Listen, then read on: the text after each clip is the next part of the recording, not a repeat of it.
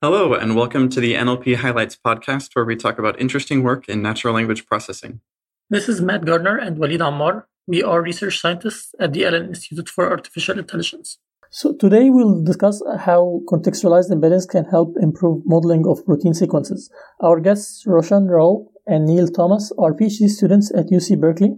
They are two of the co-authors on the NeurIPS 2019 paper titled Evaluating Protein Transfer Learning with TAPE other co-authors include Nicholas Bhattacharya and other researchers. The paper introduces a benchmark of five modeling tasks for protein sequences and experiments with improving the neural network models used for these tasks by language model pre-training. Could you start by telling us what protein sequences are? So a protein, it's a polymer that's made up of a chain of single molecules, which are called amino acids. There are 20 or so naturally occurring amino acids and they get strung together in a linear chain. And then in the cell, it folds into a three dimensional structure, which then goes along and performs some sort of important biological task like bringing oxygen to your muscles or interpreting signals of light that are coming from the outside. So proteins in your eye would do something like that. Proteins do everything that is important, basically. Don't at me.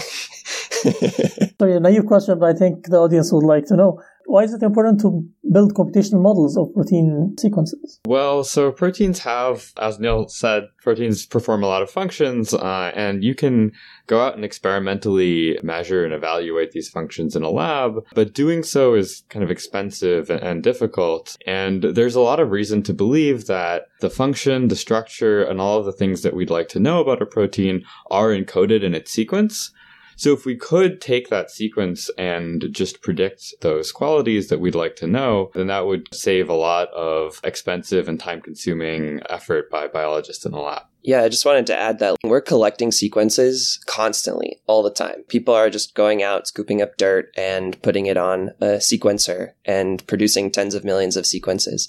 Some of them are redundant with ones we know already, but the gap between what's experimentally characterized and the sequences that we know of is growing super exponentially, potentially. On the flip side, the experimental characterization that I'm talking about the most detailed one maybe would be to get a high resolution structure. And to get a high resolution structure, depending on the protein, can take an entire PhD. So that's one structure for one sequence. To give a super exponentially a bit of context, I believe the size of some of these data sets is actually growing faster than Moore's law. So that kind of says if taking one PhD to evaluate a single sequence, and not every task is that difficult, but still it's very difficult to keep up with that rate of growth. And I think that another goal here is we're not trying to replace biologists with neural networks. What we're trying to do is augment biology with some sort of modeling in situations where you just can't do the experimental work or the assay is too hard or the bacteria that builds your protein can't be cultured. In these types of situations, as a biologist, you could use a model to help you. So is this currently happening? Do biologists today use computational models or is this something that like we hope will happen more in the future? Yeah, there's a range of use. So, for example, secondary structure prediction definitely uses some neural network models. A lot of the like protein function prediction happens using hidden Markov model based pipelines. I think that potentially some room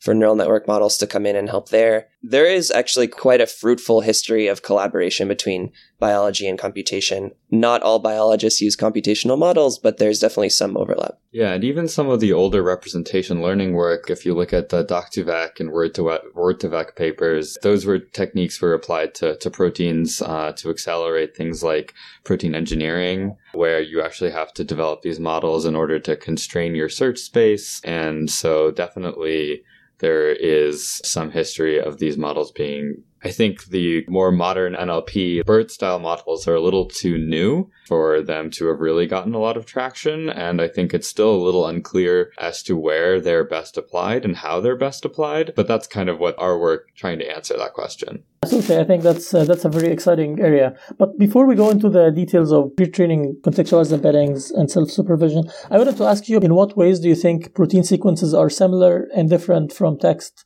You know the audience of this podcast are mostly NLP uh, practitioners and researchers, so um, I think it would help to kind of like uh, have a frame of reference with with respect to text. They're totally different. I mean, they are sequences. I think that's the tantalizing analogy that everyone wants to make is biological sequences are sequences of characters and so is natural language. But a protein is a three dimensional molecule. It f- has like a three dimensional structure. It has biophysical properties that can be measured, electron density that's spread out in different densities around a molecule. There's also this aspect of proteins have like lots of randomness. So there might be a portion of your protein that's very solid and cannot be changed, but then it might have little pieces of spaghetti coming off of it that can just move around randomly or like that can kind of be any sequence of characters at all. So you could imagine reading a protein sentence, going along and being like, yeah, this is a word, this is a word, and then you get a string of gibberish. And I think that that introduces a tough modeling constraint. The last part is that proteins actually evolve on the level of sequence. So a gene from generation to generation can be edited via certain mechanisms. So insertions, deletions, and mutations. And it's similar to typos, I guess, if you want an analogy, but there's a fitness that is associated with the gene. So the better the protein can perform its function, the more likely it is to be passed from generation to generation. And so randomness will accumulate in parts of the sequence that are less important for its function, and parts of the sequence that are more important will become highly constrained. So I think those are all pretty different from text.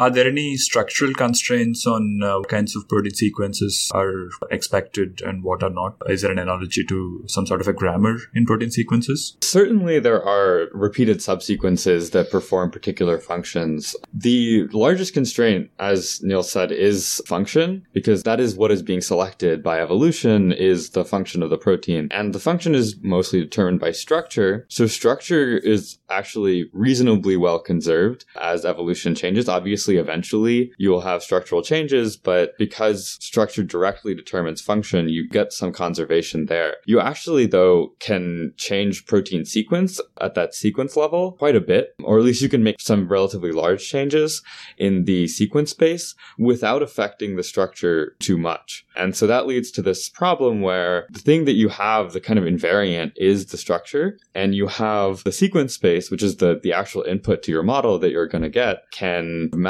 relatively large number of input sequences to the same or very similar structure. So that can be another challenge. I wanted to give a, an example maybe of a protein type grammar. So there's kind of a, a local grammar in terms of secondary structure. I'm using the word grammar completely loosely. For example, alpha helices are sort of coils or turns that emerge from sequences of amino acids. And every four positions, the two positions that are separated by four in the sequence are closest together. And so their interaction has to conform to some set of constraints, basically. Their interaction can't be so repulsive that they won't form this, this helix, for example. And then the other structural constraint is something that we call the hydrophobic core. So in general, a protein tries to protect the amino acids that interact poorly with water. So water is polar. Hydrophilic amino acids will interact beneficially with water and hydrophobic amino acids, which are kind of more like fatty or have like long hydrocarbon chains, for example, will interact more poorly with water. So the protein will fold in such a way to move what are called hydrophobic water fearing amino acids to its center. So there's actually another structural constraint there. I don't know. Do you consider that a grammar? I don't know. Sometimes I want to reflect these questions back, but well, I do think it imposes certain like constraints on what kind of protein sequence would survive or would be functional, right? Yeah. So this is in spirit what a grammar does, but maybe it's not exactly the same notion of grammar that we use in language, and that's fine. I think that's why we are seeing some uh, positive results of pre-training uh, with self-supervision. So before we delve into this, I feel like there's another fundamental difference is that there is nobody who is native in the language of protein sequences. One really good thing about studying language is that you can ask someone who understands this language, is my model prediction correct? And in protein sequences, my understanding is even biologists are puzzled, right? Oftentimes they don't know what this sequence is doing. Like, what's the function of this protein? I think there are some people who are fluent in protein structures. I've recently heard about these protein structure savants who will look at a partial structure and be like, ah, yes, this this is folded with this characteristic, and you're like, oh wow, this this guy's crazy. But um, it's a big problem for like generating protein sequences. For example, I think there's a lot of cool work that's being done in NLP about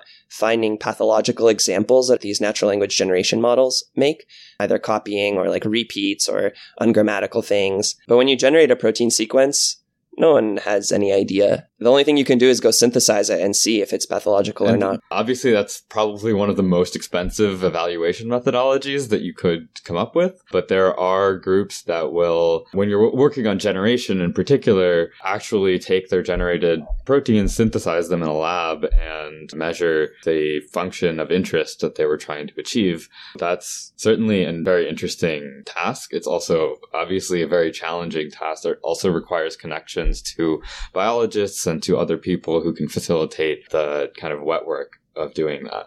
Th- this gets back to your first point about like why we care about studying protein sequences at all, which is this amount of labeled data issue is very different than NLP. If you have a natural language data set, or at least in my my experience, from what I've been told, if you have a natural language data set, you can go to um, Amazon Mechanical Turk and hire some people pretty cheaply to label your data. And that was one of the first questions that like Peter Abbeel came and posed. It's like, let's just label more data. Like, do we have a way of labeling more data? And yeah, we do, but it's a biologist or some sort of biochemist going into the lab, synthesizing sequences, culturing some organism to grow it, creating the protein, et cetera, et cetera. It's not something that a Turker can do for 15 cents an hour, right? It's just not going to happen. Yeah, to be honest, also there are some NLP tasks which are you cannot really outsource or uh, crowdsource, but uh, we're seeing a very like clear transition in the NLP literature towards tasks which are easier to annotate, just because the crowdsourcing is becoming much more effective in, in producing large amounts of label data. So okay, so now uh, inspired by all this uh, modeling improvements in NLP with self-supervision and contextualized embeddings, I've seen a few papers in modeling protein sequences that try to do the same thing with caveats, right? This paper that you're introducing in NeurIPS is very much in the same line of work.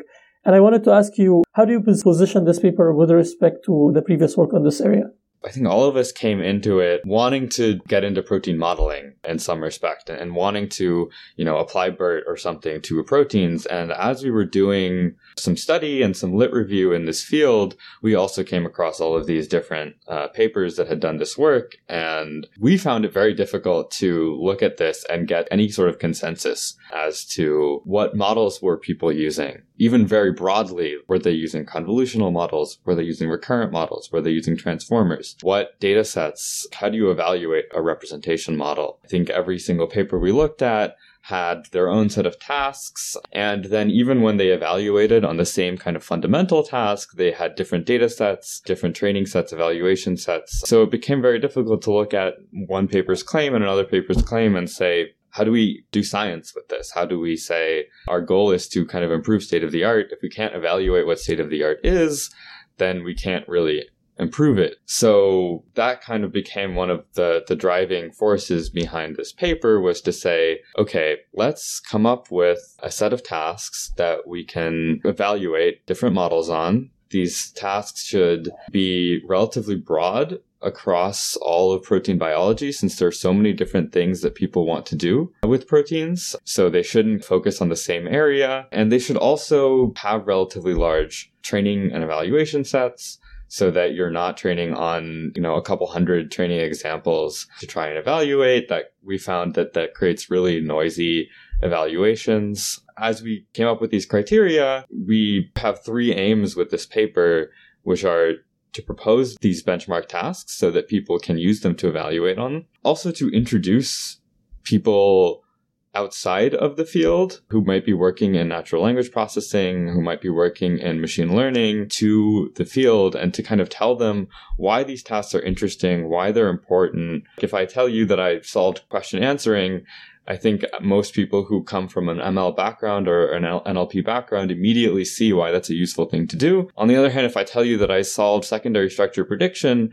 for most of the listeners of this podcast, that probably means nothing. So that's one of the big goals of this paper is to say, why is this an important task to solve? And why, if you devote your time, will you be doing a good thing? And lastly, it's to look at the different models that have been proposed, whether those are these new BERT based models, whether they're ELMo style models, even some convolutional models, and to say, okay, if we evaluate these with the same pre training data, with the same downstream evaluation tasks, with the same number of parameters and same amount of pre training, can we actually see what the differences between these models are. Is there a difference between them? And do the same things that work well in natural language processing also work well for protein biology? So one of the factors you mentioned was relatively the existence of a relatively large data set for the tasks that you're chosen. I guess this notion of what it means for a data set to be relatively large varies across uh, fields. What does it mean in yours? So if we looked at some of the data sets that had been evaluated against previously, I think there were a couple with one or 200 training examples and then a dozen testing example. And that when you have a model that has 30 million, 40 million parameters, it's very easy to overfit to. And we found that if you actually try to use these, a lot of it depends on kind of your downstream training hyperparameters. And that was just not what, that's not something that's really good in an evaluation metric. The number of examples in our tasks varies. All of them have over two or three thousand training examples. This is for the supervised for downstream the supervised, tasks. Yes. Yeah. I think the largest of them have something like 20 to 25,000 training examples. The smallest of them have around 3,000 training examples. Enough that changing small aspects of the model does not result in large changes to your performance on the downstream tasks. So that's maybe a good segue to ask you about what are the five tasks that you have in the benchmark? We categorize them into three meta categories the structural tasks, evolutionary tasks, and engineering tasks. Structural tasks are maybe the ones that people are most familiar with. It's kind of been made famous since DeepMind entered into this protein folding competition. Secondary structure prediction is a sequence to sequence task where at each position in the protein, you want to label that position as being in a helix or in a beta sheet or this coil kind of more random structure. And this would be useful input for people trying to build three dimensional models of proteins. Because if you can model the local structure, then you can put some constraints on the global structure. There's also this contact prediction. So that's the other structural task. And the idea is once one dimensional chain folds in 3D, then different positions in that chain will be close together. And if they're within a certain threshold, eight angstroms in this case, then they're considered to be in contact. So it's basically a binary prediction task um, on pairs within the sequence. And this is also really valuable information for people trying to build three dimensional structures of the protein because positions that are in contact greatly restrict the possible conformations that the protein can take. Then there's another type of task which we call an evolutionary task, which is basically looking at sequences that are not very similar in sequence space and trying to see if they fall into the same kind of structural category, which in this case is fold. So now this is not the position of every single molecule. It's sort of a higher level categorization. Does this thing take a barrel shape? Does this thing have some transmembrane type of shape, etc.? So these kind of broader categorizations being mapped across large portions of sequence space is what we tested in the evolutionary task, which we called remote homology detection. So remote refers to the sequence space, homology refers to that similar structural category. Yeah, and just quickly interjecting, that kind of gets back to what I was saying earlier about how you can modify the sequence with relatively large changes while maintaining the same structure because that structure is what actually determines function. And so you can modify the sequence as long as you're not altering that downstream structure. I'd like to clarify something. When we talk about a specific protein, the way we identify that protein is by using the sequence. So even if there is one amino acid that's different, then we would say it's a different protein, but maybe has very similar function. Usually the way I think about proteins is each species has an orthologous gene. So, you know, let's say a sea anemone or something has a green fluorescent protein, but also some sort of potato fungus has a green fluorescent protein. So both of those kind of perform the same function and we can see that they're evolutionarily related. But so you have the sequence, which is the specific gene, and you have the species that it comes from. And then if you mutate a single position, usually we think of that as like a variant of a wild type. Yeah, you're right. The language that we've been using, the sequence determines the identity of the protein. So a single amino acid change would be considered a new example. And when we talk about the remote homology detection, to what extent is this the same as a protein function prediction? Because the, you previously mentioned that structure dictates what the function is. So I'm wondering if there's like a one to one mapping or is it more loosely defined? Yeah, I think this is a step down the path towards protein function prediction. This would be a really good first step if you can identify the fold of a brand new protein. Labeling function is actually really complicated. So this is a nice boiled down task that represents that. Another thing that is not clear to me in, in the remote homology problem, my understanding is that the same protein sequence would have subsequences or like parts of it that fold in different ways. So maybe one protein sequence will have, I don't know, the first third of it should be labeled as, I don't know, a certain fold, and then the middle part will be folded in a different way. So this doesn't necessarily seem to be a classification task. You, I think you've identified perhaps a point of confusion for a lot of people. So there are protein sequences are usually divided into domains, which are sort of structurally regular components of the protein. So yeah, like you said, the first part of the protein might take on a certain shape, and then the second part would take on some other shape. Basically, all of these tasks operate on protein domains. So the sequence that you're getting is known to be from a sort of single structural category. We haven't tested on full proteins. A lot of proteins only have one domain, so th- this is a perfectly reasonable test to do. But for proteins that are multi-domain, it would require further experimentation. And how do you find the domains in a protein? Seems like also not obvious. Yeah, so there are existing pipelines for labeling the domain within a protein. If you actually image the protein, for example, you can f- look at the structure directly and then try to tease out which parts of the longer protein sequence are the domain. The pre-training dataset we use called PFAM, protein families, all of those protein families operate on the level of domain. So the domains are evolutionarily related. All the sequence examples are single domains. The knowledge of which part of the protein or which part is a single domain has been given to us. Got it. And they're all all the tasks, all the data sets that you're uh, using for the benchmark are compatible. Like they all use the PFAM as its like foundation or like the source for the sequences. So Contact certainly doesn't. So it kind of gets into a lot of details. It's actually the most similar to what you might find if you went out into the real world, or it's fairly similar because it's taken from the CASP competition, the critical assessment of protein structure prediction. What that task does is the proteins from that are actually newly experimentally determined for the competition. And so they are people, biologists who go out, determine structures of new proteins and explicitly hold them back in order for them to be used in the competition. So that does not I believe, correlate with this single domain analogy very well. One of the things that some people do in that task is this idea of domain segmentation. So they'll go out and split the protein into its domains and then run the task separately on each domain. And, and that's not something that we did. So that's kind of a downstream task evaluation pipeline that could be improved. We felt that it was an important task to include because uh, it is such a well known and also it is the protein structure task, which is a, a huge area of computational biology. But yeah, that, that is kind of something that does seem to help if you want to get absolutely the best performance on that data set is to do some sort of domain segmentation and then run your predictor on the individual domains. Got it. Thank you. So now you described two tasks has to do with structure prediction, one that focuses on evolution understanding, and uh, you're going to talk about protein engineering. Yeah, so protein engineering has huge potential for impact. It's very difficult to engineer new proteins, so that, that's we tried to identify two types of sequence generalization that would be useful to protein engineers, at least in theory. So in the fluorescence task, we use a single domain protein, GFP, which fluoresces green. Green fluorescent protein is what GFP stands for. We construct our training and test set such that so we have a wild type protein, everything within four mutations of the wild type we train on, and everything outside of four mutations we test on.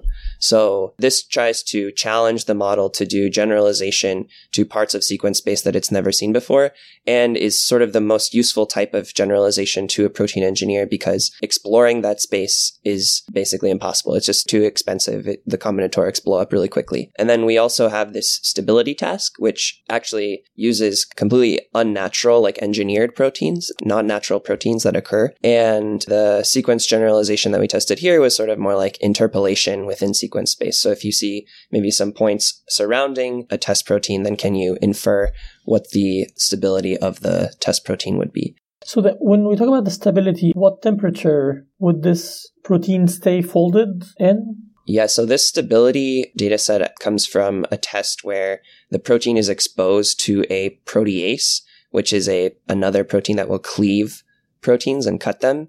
So the question is, how well does it resist cleavage? Got it. So that's a specific way of breaking the fold of a protein, right? Why do we care so much about this specific way uh, as opposed to like heating it, right? I don't know. I, I, again, this is probably a very naive question. I don't think it's a naive question. It's actually the protein engineering tasks are not really designed for the function itself to be very important or, or necessarily important to everyone. Because what you would actually want to do is when you're engineering your own protein you're going to have your own function that you're interested in that probably maybe no one has done before or that is something that's very different. So you won't be able to take an off the shelf model and apply it to your own protein task. So what this is really trying to get at is in the case of fluorescence, for example, you have this Hamming distance three ball around your wild type protein. So you could go out into the lab and say, I know that this protein that I have does pretty well at this function. So I'm going to go out and make some mutations to it, but I'll mutate no more than three amino acids at once. And that's still within the realm of feasible. It's already hard. It's already hard. That's, you know, the protein length, like there are 20 amino acids per position and you, you know, raise that to the protein length power. So that's the num- number of mutations, the number of possible proteins that you could have. You're doing three possible mutations. So it's definitely a challenging task. You could take that and it's still doable. And then you could get your model to try and extrapolate say, okay, if I did four mutations, if I did 10 mutations, where should I explore? Because there's no way I'm going to be able to do every single combination of 10 mutations on a protein. But if my model can tell me, hey, the proteins over here in sequence space seem to be doing pretty well. So maybe just restrict yourself to searching in that area then that can be a really useful signal and can help you iterate more quickly on your experiments and constrain that search space so that it's actually become something feasible from something that's combinatorially completely impossible. Can I clarify one more thing about the fluorescence uh, landscape prediction task? So I hear a lot, like as I'm reading in this area of research, I hear a lot about how important fluorescence is for biologists to actually observe a certain phenomena that they're trying to discover, right? Or find whether this protein is expressed or not. Is this going to be the primary function of a protein, but something that we need in order to be able to detect it? But the protein essentially, we also, we don't really care so much uh, in real life how fluorescent it is, but we care about its function but it's only a measure of uh, whether it's existing or not? There are sort of multiple components to that question. The first one is you're absolutely right that fluorescence is really important for experimentalists. Fluorescent tags are, for example, how we can track protein movement throughout the cell. Let's say I applied some drug to my cell and I tagged some protein of interest, then I could see if that drug affected the production of that protein, the localization within the cell. Fluorescent tags are also important for imaging. Fluorescence of proteins is an important function that people do care about. Green isn't the only one, for example, like creating a better red fluorescent protein could help people a lot. The other part of your question was sort of do we care about the brightness versus whether it fluoresces or not at all? Well, I guess uh, that was not very clear. Sorry. Um, I guess my question is if we know that this protein is pretty visible when you're doing experimentation, why do we need to create variations of it? So, for example, in this experiment, they were trying to maximize fluorescence, but that's more of a proof of concept of the idea of what protein engineering could achieve because fluorescence is a very easily measurable value. So, you can go out and run your methodology and run your task on it and, and measure that quantity, and that gives you like a really clear, really straightforward way of, of measuring a quantity of interest. Now, if you're kind of a drug development lab, you probably want to measure a very different quantity of like interest. Antibody like, binding, for yeah, example. So like binding affinity or stability is uh, plausibly a very important quantity of interest to measure. But again, if you're doing this yourself, what you want to do is take a model and train it on the data that you generate yourself because you're going to be probably working with new proteins, probably working with a, a new kind of setup. Maybe you'll be working with a, a new function of interest. Maybe you'll be working with new technology or a new kind of solvent or, or substrate or, or new, new cells. And that's not going to generalize necessarily necessarily from an off the shelf model that was trained on a different task. But if our models do well on fluorescence and stability that suggests that they're able to really quickly learn and really quickly interpolate in this sequence space. And you would be able to then go out, train your own models, and use them for the tasks that you're interested in. Right. Yeah. Thank you for clarifying this. That was not uh, clear to me at the beginning whether you're proposing these tasks because of their diversity or because they're fundamentally important for most biologists. So, yeah, thank you for clarifying. The next question would be what kind of architectures, neural architectures you use to pre-train the models? Yeah, so we used transformer architecture that's pretty similar to BERT. We used convolutional architecture, which is a, a ResNet with approximately the same number of parameters. And then we used a multi-layer LSTM based architecture, bidirectional LSTM that had a lot of similarities to the ELMo paper.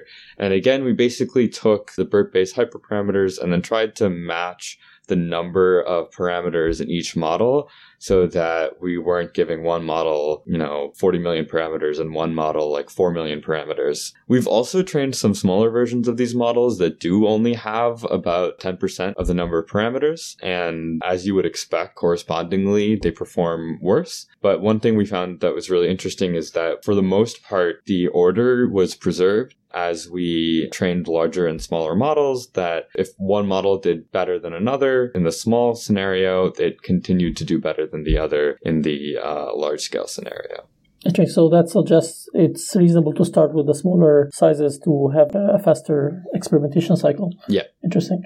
How did they do first on the pre training task, on the language modeling task? It's kind of hard to evaluate on the language modeling tasks because, again, no one is fluent in proteins, right? So it's hard to know what you know, if I have a perplexity of six or seven or eight or 10, it's kind of difficult to know what's reasonable and to look at the predicted outputs and say, is this what you would expect? Looking at some of the perplexities, we see some of them have perplexity around six or seven. There are 20 amino acids that are common. I think we say that the vocab size is 25 because there are certain uncommonly occurring amino acids that are in the data set that involve variants on more commonly occurring amino acids, but realistically, those occur a very, very small fraction of the time. So if you look at, you know, what does a perplexity of, of six or seven out of total vocab size of maybe 20 really mean? That could mean that it's really learned a lot. It could mean that it has a long way to go. I think none of the models that we trained were overfit. I think they all were still underfit to the uh, to the pre-training sets. They could have all been trained for longer. We had to cut it off at some point due to, you know, compute restrictions and constraints, but there's another paper out of NYU and Facebook that did train an even larger model on even more data for longer than we did. And I think they still said that their model was underfit. So clearly there is a lot of information to learn and they can continue to be trained for longer. Something that's interesting also, it's not clear that there's a one to one mapping between language modeling performance and downstream task performance. This is a moment to reflect on what's the role of amino acid modeling, language modeling pre training in these protein type tasks. There's lots of other information on the table, things like the protein family that it comes from, maybe taxonomy or like what species it comes from. You, know, you could use other predictors, other classification, other labels that come with your protein. We think that there's still signal in like language modeling still like remaining still out there on the table, but it's not clear that just pushing perplexity down is the goal. Right. Of course, the most appealing thing about language modeling is that the labels comes for free. Very fitting to the title of your paper.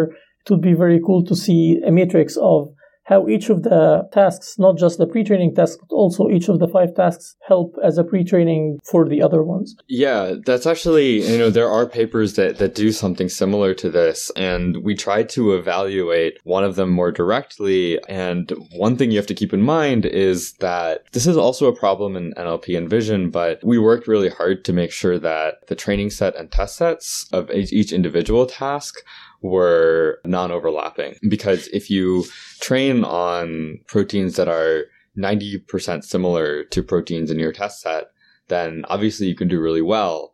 But on the other hand, that's not really interesting problem because then that raises the question of why you're using such a complicated model anyway. Because if you have a 90 to 95% similarity to something that has a measured quantity, you can probably just go and look up the answer to what you think this protein is doing. And so if you want to do multitask training or to, to do this cross task pre training, you not only have to make sure that each training and test set of individual tasks are siloed so that you're not sharing information, but then you have to perform this across every single uh, downstream task. And that starts to really restrict the training set for some of these tasks. For example, some of the proteins in the secondary structure prediction test set are from SCOPe and that's a common training set for lots of other people. So you have to make sure that you're very careful to do this. Uh, it's something we've thought about doing in the future for maybe TAPE version two, if that becomes a thing, but we could make more effort to make sure that not only do we curate data sets that allow you to train and evaluate within the task, but that also allow you to do this multitask matrix style pre-training and, and evaluation so that you don't have to worry about sharing information across tasks either. Yeah, that's a that's a good point. The point you all made about train test validation splits earlier was also very important. Can you tell us a bit about how you did those splits for your experiments? So some of them come from existing data sets where people have made effort to do these splits already. So secondary structure, contact prediction, and homology all come from existing data sets where other people have gone out and done this uh, this data set splitting themselves and and there there are kind of metrics that you can use to determine similarity between two proteins. You'd set a threshold that basically says, okay, are these two proteins too similar? And if they're too similar, I won't include them. Then we also did a couple things. Uh, so for the engineering tasks, we defined kind of our own metrics of similarity with the goal of testing particular forms of generalization. So for fluorescence, that was this Hamming distance generalization. If you train on proteins that are only a handful of mutations away from your source and then evaluate on mutations that are farther away from your source. That's testing a very specific form of generalization. And then for stability, we use a different form of generalization, which is you train on kind of a wide variety of proteins and then you test on proteins that are nearby to those proteins and see if you can actually infill the gaps in the space that you were trained on. They kind of test these two very different forms of generalization.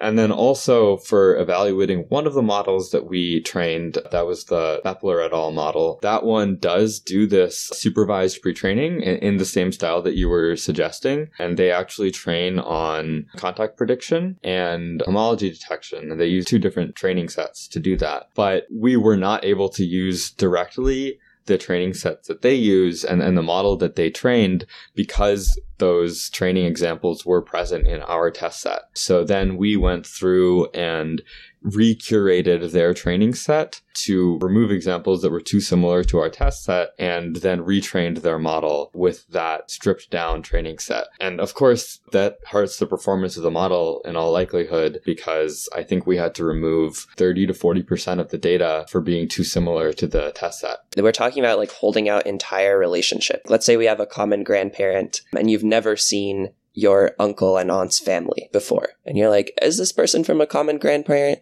And so this is the type of the the type of restriction that we're using. So there's kind of like this hierarchy on proteins that you can establish and then you can hold out entire families and what are called superfamilies and then see if you can determine whether they're from a common structural ancestor. I've seen a paper which does uh, hierarchical clustering basically on the basis of uh, the sequences themselves and then it cuts off basically at a, high, a higher level of the hierarchy to say these are like the super families and any one family must be must belong to either train or dev or test? I think that's somewhat similar yeah. So there are uh, i believe three levels of similarity that we use in the homology paper or the homology uh, task. The closest level is family level and then you've got super family level and then you have fold level. If you look at the three evaluations as you assert that there's a larger gap between your training and test set you obviously decrease performance. So for the task where you only hold out at the family level, which is like the, the most similar, you don't allow proteins that are extremely similar to one another, but you allow like common grandparents, for example.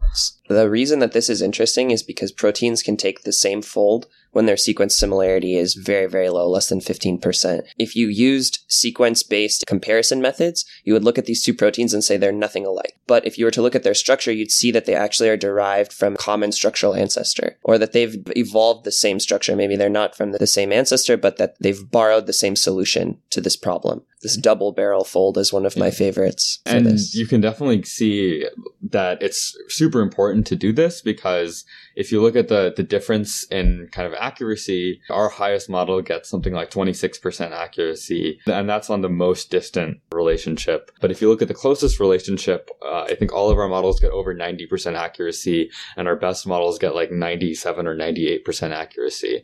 So defining the distance in an evolution space and in sequence space becomes extremely important for how well you think your model is doing. Got it. So in the in the paper, uh, I'm seeing I'm looking at the table two and the results for the homology column. It looks like you used the hardest split, basically. Yeah, because that's the one that's most relevant. When you're looking at brand new sequences from domains of life that you've never seen before, there's really no guarantee that you'll see a sequence that's of high similarity, even in like the pre training sets that we're talking about. Even the very biggest protein sequence data sets, we're seeing brand new sequences all the time. Got it. This is super cool, super interesting. What's the main highlight from the results? You know, we really wanted to see one bold row. Everyone wants to see this model is uniformly best at all of the tasks. It learned the most from the pre-training setup and was able to just kill the downstream tasks. This is not what we saw. So it seems like there's quite a lot of room left to explore in terms of modeling choices for protein sequences. It's hard to explain without explaining alignment in detail, but the basic principle is that you can get featurizations of protein sequences using traditional bioinformatic methods